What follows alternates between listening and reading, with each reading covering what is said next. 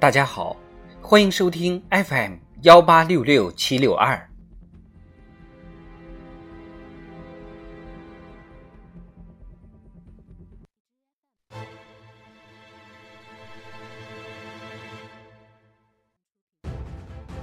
庆祝中国共产党建党一百周年特别节目《中国共产党一百年大事记》。一九三一年。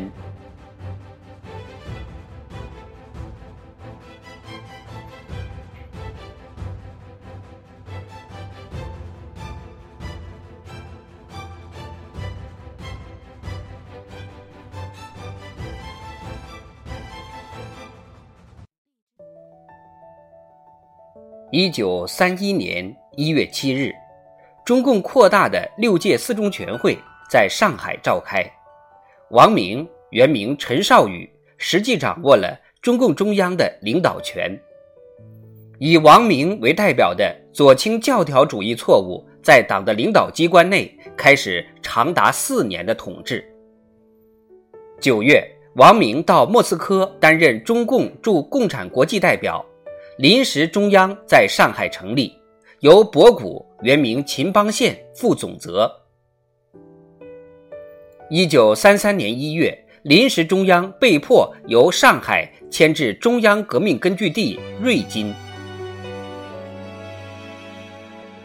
九月十八日，日本帝国主义制造九一八事变，开始大举侵占中国东北。东北各阶层人民和爱国官兵纷纷组织抗日义勇军等各种形式的抗日队伍。中国共产党在抗日义勇军中积极开展工作，并组织党领导下的抗日武装。从1932年起，党先后组织了由汉、满、朝鲜、蒙古、回等民族爱国志士参加的十余支抗日游击队。逐渐成为东北抗日游击战争的主力，并发展为东北人民革命军、东北抗日同盟军等武装。九一八事变后，中国人民奋起抵抗，成为中国人民抗日战争的起点，同时揭开了世界反法西斯战争的序幕。十一月七日，红军第四方面军成立。徐向前任总指挥，陈昌浩任政治委员。十一月七日至二十日，中华苏维埃第一次全国代表大会在江西瑞金召开，宣布成立中华苏维埃共和国临时中央政府。二十五日，中华苏维埃共和国中央革命军事委员会成立，朱德任主席。二十七日，毛泽东当选为中华苏维埃共和国中央执行委员会主席和中央执行委员会人民委员会主席。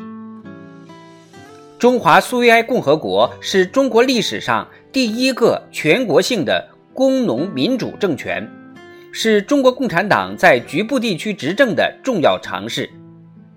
其他根据地也相继召开各级工农兵代表大会。选举产生各级苏维埃政府。十一月，红色中华通讯社成立。一九三七年一月，改名为新华社。十二月十四日，国民党第二十六路军一点七万余人，在赵博生、董振堂、季振同、黄中岳率领下，于江西宁都起义。随后改编为红军第五军团，季振同任总指挥，萧劲光任政治委员。十二月，中华苏维埃共和国临时中央机关报《红色中华》创刊。